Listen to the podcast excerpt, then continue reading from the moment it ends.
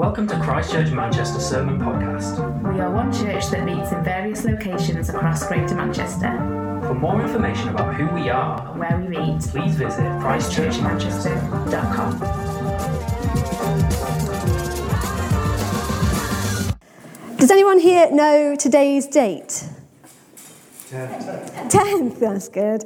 It means it's a run up to Christmas, both in the shops, in our homes, and in the church. So you're in luck. The phone is excited for Christmas. I know, I was like, what's happening? So I have a question for you before we properly kick off, and it is what do you think about when I say the run up to Christmas? Shout out. This is a very interactive sermon, so. Presents. Christmas trees. Lights. Baubles. Cheese. I didn't know this had a beard when I put this on. Um, all these things. I'm going to take it off now because that is quite a, a big hat. Yeah, and all these things, all these traditions, the Jesus part is often an afterthought in the shadows of wrapping presents or putting baubles on the tree. So today, on the 10th of December 2023, I'm going to try and remind you why we want to put the Christ back in Christmas, Christmas, um, and why Jesus, why Christ is better than the star on the top of your tree, better than a well cooked turkey, even better than spending some quality time with your family. So we're going to take a moment to pause and to pray, then we'll open scripture um, and dive in. Are you with me? Yeah. Father, I always love to pray this prayer that we would be good hearers of the word, but better doers. Um, Father, help us to be attentive to your voice, what you have to say to us today. Amen. Uh, so today we're picking up the story in Matthew chapter 1, verses 18 to 25. Matthew is one of Jesus' disciples and author, also the author of the book, Matthew. But wait, before I read us the passage today, I want to issue a warning. This story is dangerous. Not the sort of danger where you have to cover your kids' ears, or the sort of danger that you'll get put in because um, of the place that you live, at least not in this country. But this story is dangerous because you already know it. Hands up if you've heard the Christmas story before. Take a look around. That's pretty much 100% of you.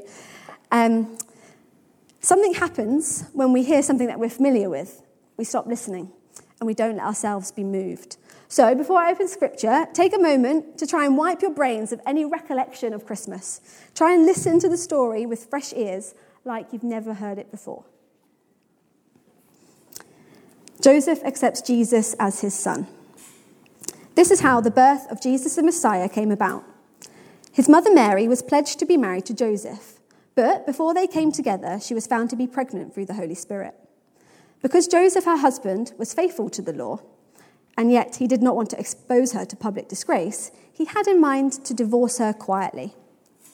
But after he had considered this, an angel of the Lord appeared to him in a dream and said, Joseph, son of David, do not be afraid to take Mary home as your wife, because what is conceived in her is from the Holy Spirit. She will give birth to a son, and you are to give him the name Jesus, because he will save his people from their sins. All this took place to fulfill what the Lord had said through the prophet. The virgin will conceive and give birth to a son, and they will call him Emmanuel, which means God with us. When Joseph woke up, he did what the angel of the Lord had commanded him and took Mary home as his wife. But he did not consummate the marriage until she gave birth to a son, and he gave him the name Jesus. This story is dangerous because you already know it. How many of you heard the words, his, ma- his, mother Mary was pledged to be married to Joseph, but before they came together, she was found to be pregnant through the Holy Spirit and didn't batter an eyelid? Because, church, what the heck? Put yourselves in Joseph's shoes for a sec. If your wife to be tells you she's pregnant and you know it can't be you that made her pregnant, you're going to lose some element of trust in her. And then if she goes, Oh, actually, it was God that made me pregnant, it doesn't say so here, but I wonder if Joseph just laughed incredulously at her. Now, to bring a bit more context to this passage, Mary was likely to be a 13 or 14 year old girl. Joseph, a little older, perhaps early 20s. In Jewish times, it would have been your parents who set you up with your future spouse. And so there was no choice, and you became engaged. An engagement lasted for a whole year, and it was pretty similar to marriage in that it could only be broken off through death or divorce. The only difference between that and marriage, though, was the fact you two weren't allowed to be alone together. You always had to be together in a group. So Joseph definitely knew he couldn't have been the father. But also at this time, capital punishment had been taken away from the Jews and put with the Romans. So, if someone was caught in infidelity, if someone had cheated in a relationship, the Jews would hold a public trial. And if found guilty, the man would keep the dowry that the woman's family would have given him.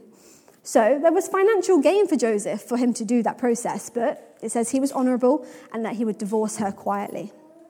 So, my first point today is more of a warning. This Christmas story is dangerous. Why is it dangerous? You already know it. The saying goes familiarity breeds contempt. How do you feel about the Christmas story? Does it still move you?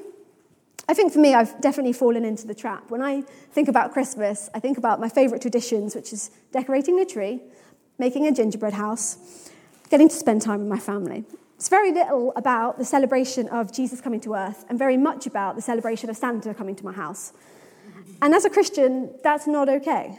I need to do the work to remember what all these traditions are supposed to be celebrating. And it's not just the fact that this story is worth celebrating, but it's also packed full of miracles. So today, my second point is this story is miraculous. We've just read that Mary has become pregnant through the Holy Spirit. Then we read that Joseph has, in a dream, encountered an angel. Miracle after miracle, quite literally. And I know most of you here in church believe the Bible. I know that most of you hear the story of Jesus' birth and believe it. But put yourselves into the shoes of someone that has never heard that story before. It's pretty wild. Virgins becoming pregnant, angels visiting people in dreams, they're not everyday occurrences. But if I was going to counter, if I was going to try and convince you of the truth of this story, don't you think that if you were going to be making up a story, if Jesus isn't real, then this isn't what you'd make up? If you were trying to start a cult following of a fake prophet, you probably wouldn't start with a virgin birth of a nobody girl. This story is miraculous, but have you lost the wonder? Speaking of wonder, why don't we look at an example of how we should be feeling when we hear this story? Here's a video of a kid meeting Elmo and the Cookie Monster in person. okay, that's a silly illustration, I get it. But Jesus is so much better than Elmo and the Cookie Monster. And he came to earth at Christmas. He came to earth with a purpose, which we will come on to. But why are we not hopping around like that kid? Why, when he first, you see, when he first sees Elmo, he's jumping up and down and he's like, Elmo! Why do people not get as excited about Christmas? Why do we not point to Jesus when we're getting excited about all the traditions? He is the reason for the season. And I think I'm guilty of this too. If I was in that, I'd probably be one of those adults in the lobby looking over at the excited kid and thinking, ah, oh, that's sweet. But there have been times and seasons of my life when I've been a bit more excited, like that two year old. When I've taken a moment or two to remind myself who it is I'm worshipping, who it is that I have a personal relationship with. When I see him at work in my life or in the lives of my friends, when I read his word and discover or rediscover new truths. But we have a part to play. If you're sat there thinking, I can't remember the last time I was zealous or passionate about my faith, then my challenge to you is when was the last time you properly dwelled on what God has done for you? When was the last time you spent time with God? That kid wouldn't have been as excited if he'd just seen the Cookie Monster on the TV. It's only when he was in the presence of the monster that he got really excited. So take some time this Christmas to sit in God's presence and let Him and his spirit fill you with joy. Now, we've established that the story is dangerous because we already know it. And it's miraculous, so we shouldn't lose the wonder. But also, for people reading this story, it was shocking. This story was shocking. In verse 20 to 22, it says, But after he had considered this, an angel of the Lord appeared to him in a dream and said, Joseph, son of David, do not be afraid to take Mary home as your wife, because what is conceived in her is from the Holy Spirit. She will give birth to a son, and you are to give him the name Jesus, because he will save his people from their sins. All this took place to fulfill what the Lord had said through the prophet. The virgin will conceive and give birth to a son, and will call him Emmanuel, which means God with us. Question Do you know which bit of this passage would have been the most shocking for Jews at the time? Shout out some guesses. Everyone's like, I don't want to get it wrong. Sins. Sins. Correct. Well, we'll just move on, yeah. Um, he will save his people from their sins. Now, these pages, right from the start of Genesis to Matthew, where we are today, this holds the real reason why this story, and this part of the story especially, was shocking. So let me attempt to explain in a nutshell. Or should I say, in a nutcracker. Yes.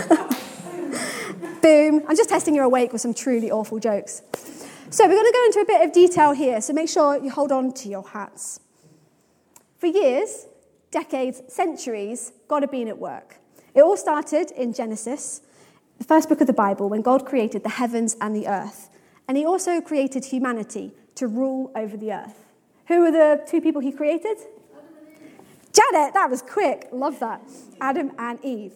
And the Bible uses royal language when we're looking at Genesis. He created them to rule over the earth with God, to gather up all the raw materials of the earth and to shape it into the Garden of Eden. Eden in Hebrew means delight, a place for human beings to thrive and to flourish in close relationship with God, with each other, and the earth itself. But those of you who know the story of Adam and Eve, how did they do? Pass or fail? Fail. fail. Then he called who? Abraham.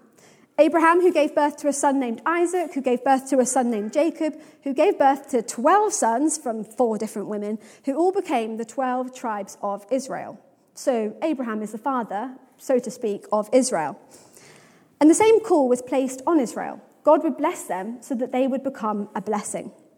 And that's Genesis language again, showing God's intent to use humanity to bring forward his kingdom. How did Israel do? Pass or fail? Fail. Fail. So next, God calls the kings Saul, David, Solomon, king after king, who all had the chance to become the anointed one. Some got close, but they didn't manage it. Pass or fail.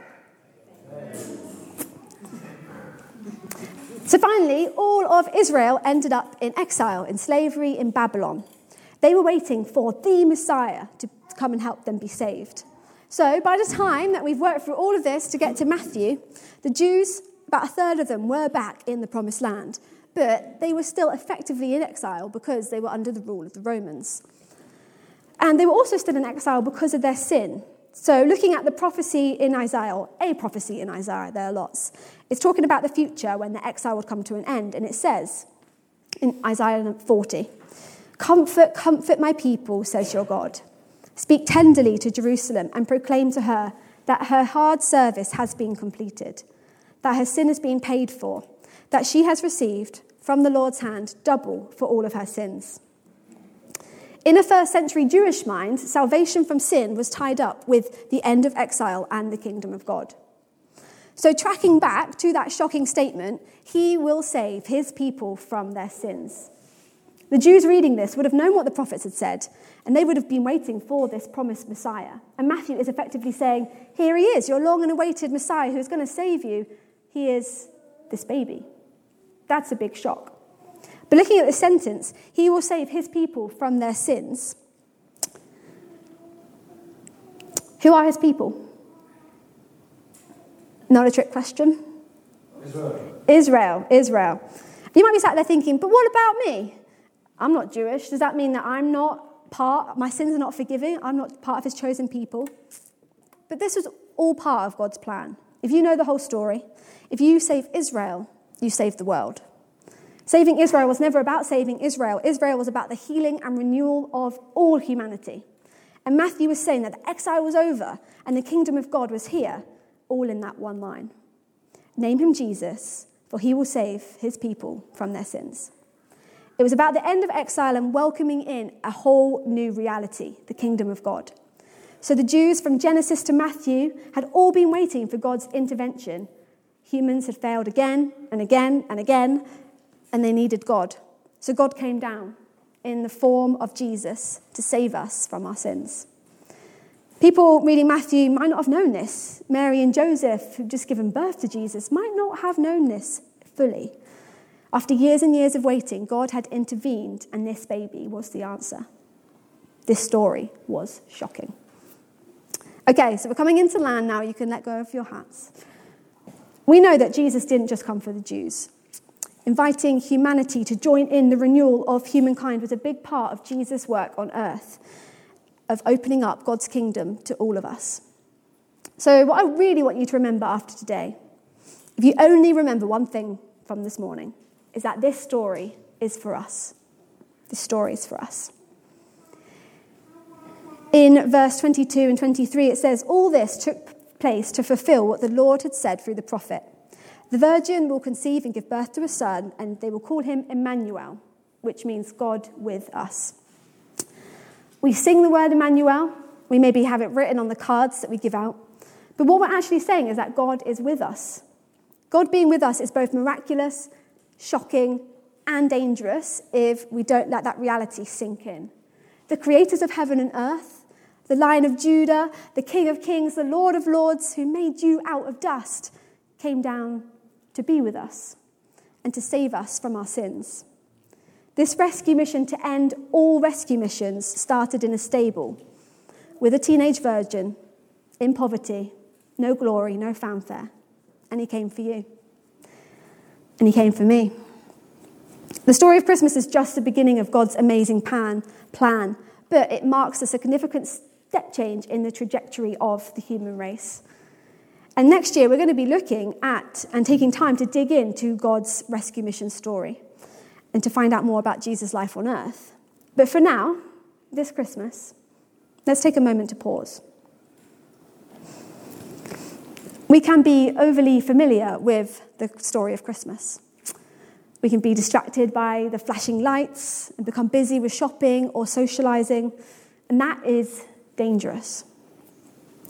We can forget that this story is a miracle in and of itself. Virgin births, angel visitations, this story is full of miracles. And without the Jewish context, we can miss the fact that this story was shocking because it was a massive change for the Israelites. But at the end of the day, if you remember nothing, remember that. This story is for us because this is the story of God coming down to be with us. And His Holy Spirit is still with us now. And this message has just been as much for me as it is for you guys. I'm about to enjoy my 30th Christmas, and whilst this day will no doubt be steeped in tradition, I am felt challenged to take time each day to pause and to remember what this is all about. For some of you, perhaps you're relatively new to the UK and Christmas is a new tradition for you. So, this is a reminder that Christmas is very much about more than mince pies and mulled wine. Or perhaps you find Christmas to be a really tough time because maybe it's the time that you remember your loved ones who aren't here anymore. Or maybe you're struggling financially and Christmas is one of the hardest times of the year for you. We're not all in the same boat, but one thing that does unite us is the fact that this Christmas story is for us. It's a story of hope, it's a story of redemption, it's a story full of miracles, and it's the story of how God stepped down from heaven to be with us. So, whatever the season conjures up for you, don't forget that. Don't go home today without the reminder that this Christmas story is all about Jesus and it's a story for you.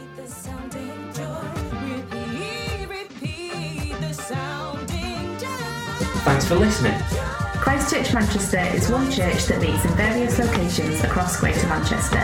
To explore this sermon or learn more about our church, Please navigate to the links provided in this podcast description. From there, you can connect with us on social media and you're welcome to check out the music leads featured in this episode. from our very own musicians You can also discover current events and information about where we meet on Sundays. and various groups or community projects that you can join in with. If you're interested in knowing more about us, Or wish to join us for one of our meetings, please reach out. Simply drop us an email at hello at ccm.org.uk. We look forward to connecting with you.